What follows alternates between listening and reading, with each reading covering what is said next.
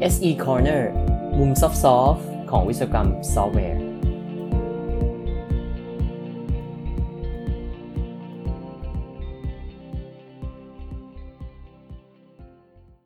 การเขียนโค้ดให้เสร็จเพื่อทำงานได้ตามต้องการ เพียงพอหรือไม่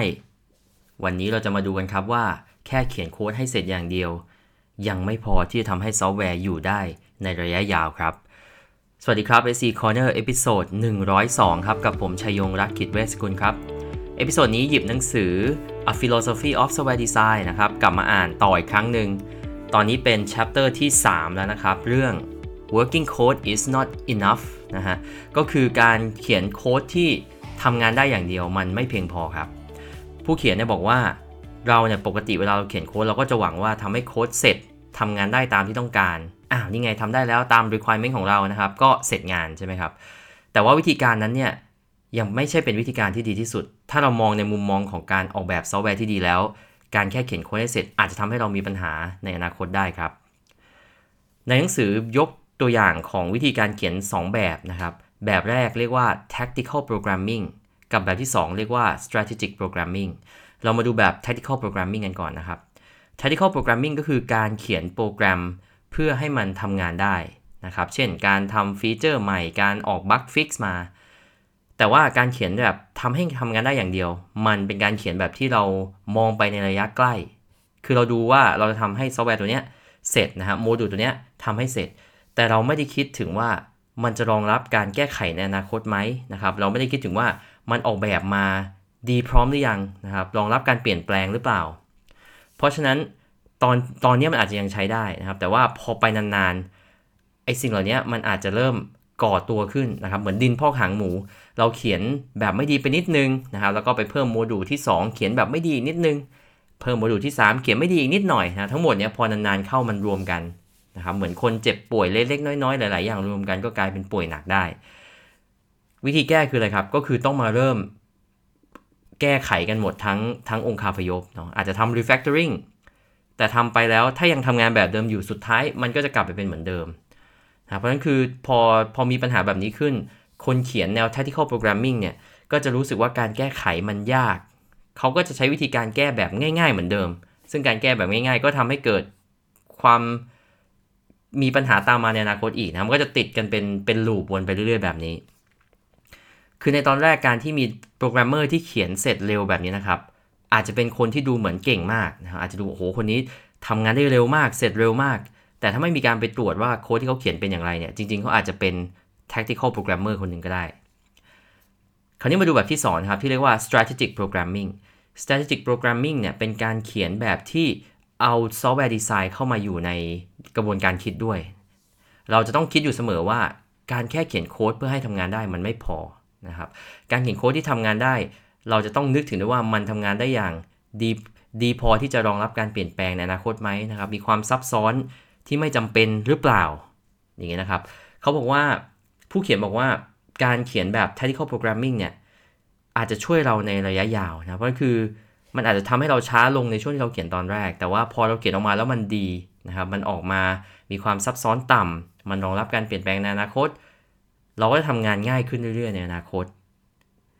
เพราะนั้นเราควรจะเป็น tactical programming หรือเราควรจะเป็น strategic programming อันนี้ก็น่าจะชัดเจนแล้วนะครับว่า strategic programming เป็นแบบที่ดีกว่า ตัวอย่างของ uh, strategic programming นะครับ ก็เช่น เราอาจจะใช้เวลานานนิดนึงนะครับ แล้วเราคิดถึงวิธีที่เราจะเขียนคลาสสักคลาสหนึ่งสมมติเราเขียนภาษา Java หรือ Python เนี่ย เราทำยังไงให้มัน simple ที่สุด หรือว่าเราอาจจะนึกถึงว่า system ที่เราเขียนจะอาจจะมีการเปลี่ยนแปลงในอนาคตอย่างไรนะอาจจะต้องมี การรองรับปริมาณผู้ใช้ที่เติบโตขึ้น อาจจะต้องมีการรองรับ API แบบใหม่ มีการรองรับ configuration อีกแบบหนึง่งเราเขียนให้มันรองรับตั้งแต่ตอนนี้ได้หรือเปล่า ต้องมีการเขียน document ที่ดีหรือเปล่า อันนี้ก็เป็นตัวอย่างหนึ่งที่ทำให้ในอนาคตสามารถแก้ไขซอฟต์แวร์ได้ง่ายขึ้นนะ อันนี้ก็เป็นตัวอย่างหนึ่งของ strategic programming เหมือนกัน แล้วเราจะทำยังไงนะครับ เพื่อจะให้เป็น strategic programmer ในหนังสือเนี่ยผู้เขียนก็บอกว่า ใช้เวลาสักประมาณ 10-20%ของเวลาที่เราทำงานเนี่ยครับ ไปกับการที่ลงทุนไปกับการทำให้โค้ดเราเนี่ย maintain ง่ายนะเขียนโค้ดแล้วนึกถึงดีไซน์ที่ดี ซึ่งการที่เราเสียเวลา 10-20%อาจจะทำให้การ deliver module หรือว่าฟีเจอร์ของเราเนี่ยมันช้าลงไปประมาณ 10-20%โดยรวม แต่ในขณะที่สุดท้ายแล้วเราสามารถเมนเทนมันได้ในระยะยาวเนี่ย มันเป็นความคุ้มค่าในระยะยาวนะฮะ แล้วถ้าเราดูในตัวอย่างของบริษัทที่มีอยู่ในปัจจุบันนะครับอันนี้ผู้เขียนเขายกตัวอย่างบริษัทขึ้นมาบริษัทหนึ่งซึ่งก็คือ Facebook นั่นเองนะว่า Facebook เนี่ยเดิมเป็นบริษัทที่เป็นสตาร์ทอัพนะครับโตไวมากพยายามจะ deliver ฟีเจอร์ออกมาอย่างรวดเร็ว motto ของบริษัทตอนแรกก็คือ move fast and break things นะครับแปลว่าคุณทำยังไงก็ได้ให้ออกมาให้เร็วที่สุดนะเคลื่อนที่ให้เร็วที่สุด แล้วของจะพังไม่เป็นไร อันนี้ก็เป็นเรื่องจริงนะผมเคยไปที่ออฟฟิศของ Facebook ตอนสมัย น่าจะประมาณปี 2014-2015 นะครับนั้นเป็นออฟฟิศในในลอนดอนนะครับ แล้วก็ติดมอตโต้นี้อยู่เลยนะครับ move fast and break things ชัดมากใหญ่มากนะเพราะนั่นคือเป็นมอตโต้ของคอมพานีในช่วงแรก ๆ แล้วผู้เขียนก็บอกว่าบริษัทแม้ว่าจะประสบความสำเร็จนะครับ แต่ว่าไปดูที่โค้ดเบสของ Facebook เนี่ยมันมีความมันมีความ ซับซ้อนอะมันยากลำบากที่จะเมนเทนนะเขาบอกว่าแม้แม้แต่ปัจจุบันบริษัทเข้าใจแล้วนะครับว่าไม่สามารถ move fast and break things ตลอดได้เนี่ยเขาเปลี่ยน motto เป็น move fast with solid infrastructure แล้วคือเคลื่อนที่อย่างรวดเร็ว แต่ว่าเราต้องมี infrastructure ที่ดีนะครับที่แข็งแกร่งรองรับมันได้นะแต่ว่ายังไม่รู้ว่า Facebook จะจะคืนตรงสิ่งที่ทำไปในอดีตนั้นได้อย่างไรนะครับอันนี้ตรงกับคอนเซปต์ของ technical debt ที่เราพูดกันไปหลายครั้งนะครับคือเป็น เป็นหนี้ที่เราติดไว้เป็นหนี้ทางเทคนิคที่ตอนแรกเนี่ยเราเราพยายามจะทำงานให้เสร็จอย่างรวดเร็ว โดยที่ไม่คิดถึงปัญหาที่จะตามมาในอนาคต ในขณะที่ฝั่งตรงกันข้ามนะครับ คู่แข่งอย่าง Google นะครับหรือว่า VMware เป็นบริษัทที่ได้รับการชื่นชมว่าเป็นบริษัทที่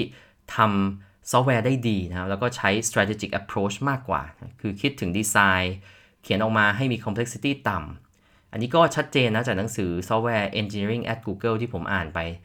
เขามีวิธีการด้านวิศวกรรมซอฟต์แวร์ที่ที่ดีมากๆ แล้วก็เยอะแยะมากใส่เข้าไปในกระบวนการพัฒนาซอฟต์แวร์นะครับ ไม่ว่าจะเป็น Code Review นะครับ Coding Convention มีเครื่องมือ Static Analysis Tool นะครับ มีการเขียน Testing ให้ครอบคลุม